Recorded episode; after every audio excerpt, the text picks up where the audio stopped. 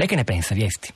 Beh, mi pare che abbia centrato il problema, e cioè abbiamo ascoltato ragionamenti convincenti da entrambe le parti. Da un lato si tratta di un'infrastruttura che potenzialmente può essere utile per il Paese perché diversifica le fonti di approvvigionamento energetico ed è basata sul gas che è comunque da molti punti di vista meglio del petrolio e quindi avere per l'Italia, per tutta l'Italia, cittadini e imprese una fonte un, alternativa, aggiuntiva di approvvigionamento è una cosa buona. D'altra parte la sfiducia e la preoccupazione delle autorità locali e dei cittadini non può essere presa sotto gamba eh, nel senso che anche le argomentazioni del sindaco, eh, soprattutto sulla localizzazione dell'approdo, eh, sembrano sensate. Eh, lui dice perché non farlo arrivare in un'area industriale al posto di farlo arrivare in una spiaggia.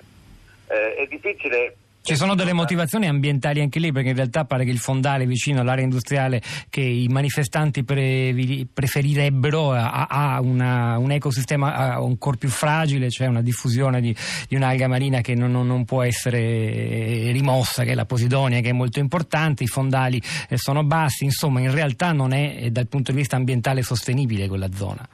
Certamente, certamente. Qui è, un problema appunto di, di, fiducia perché il sindaco dice in realtà è un'iniziativa di società private e quindi perché noi dobbiamo accettare questa, eh, queste loro valutazioni, le contestiamo.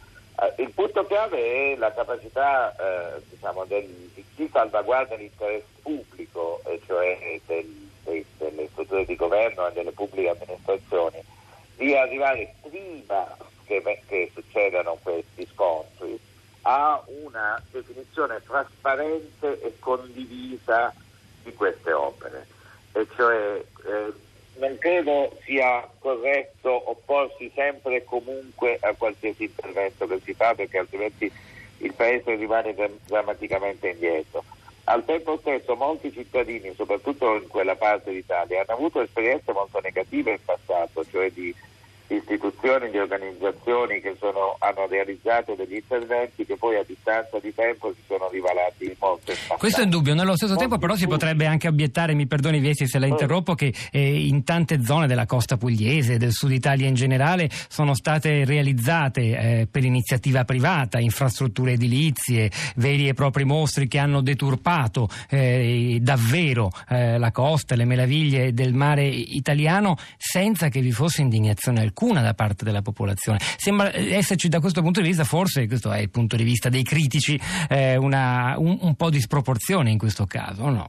Lo diceva anche un'ascoltatrice, abbiamo ben altri problemi in Puglia. Diceva. C'è anche un fatto un po' preoccupante, diciamo, del, della circostanza che questa infrastruttura sia entrata un po' nel gioco politico, cosa che non fa bene a una valutazione attenta e oggettiva dell'opera, cioè si è entrata un po' nella diatriba politica quotidiana, questo non è un bene. E interna alle vicende le... di un partito in particolare, eh, cioè visto anche, che il presidente Emiliano è, diciamo, è, candidato alla segreteria del PD. Sì. Da fuori questo non è bene, non è bene, perché eh, bisogna fare gli interessi di lungo periodo dei territori senza guardare diciamo, appunto, la contingenza politica. Eh, io da esterno, da osservatore esterno, che non conosce le cause della materia sono tendenzialmente favorevole, molto favorevole a questo intervento. Il punto è che questi interventi si, si fanno e si devono, si devono, fare e si fanno eh, convincendo prima e essendo totalmente trasparenti su quello che si va a realizzare. Bisogna fare il dibattito pubblico come si fa in Francia su queste opere prima, discutere tanto prima serve a evitare quello che succede dopo. Eh, io ho paura che da parte di alcuni investitori in passato, di, alcune grandi opere che sono state fatte in Italia anche in passato, ci sia stato un atteggiamento un po' come di superiorità del tecnico rispetto al cittadino che dice tu non capisci, in realtà le, le cose stanno così. Dal punto di vista del cittadino in questo momento c'è probabilmente un eccesso di paura, eh, un eccesso di sfiducia che non va bene perché altrimenti così si blocca tutto. Dobbiamo essere capaci di distinguere e di ragionare eh, sui pro e sui contro e soprattutto valutando le, il punto in maniera trasparente il punto di approdo e avendo da parte di terzi che siano terzi non interessati eh, le valutazioni e le certificazioni che sono necessarie.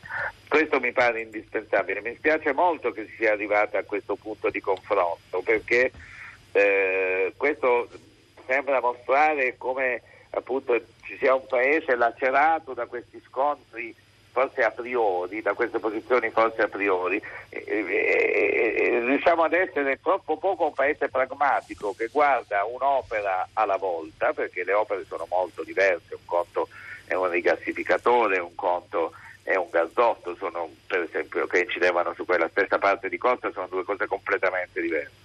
E arrivare a una definizione condivisa, non c'è dubbio, la democrazia è faticosa, è lunga, però deve arrivare al risultato. E forse questa è la grande lezione anche di questa vicenda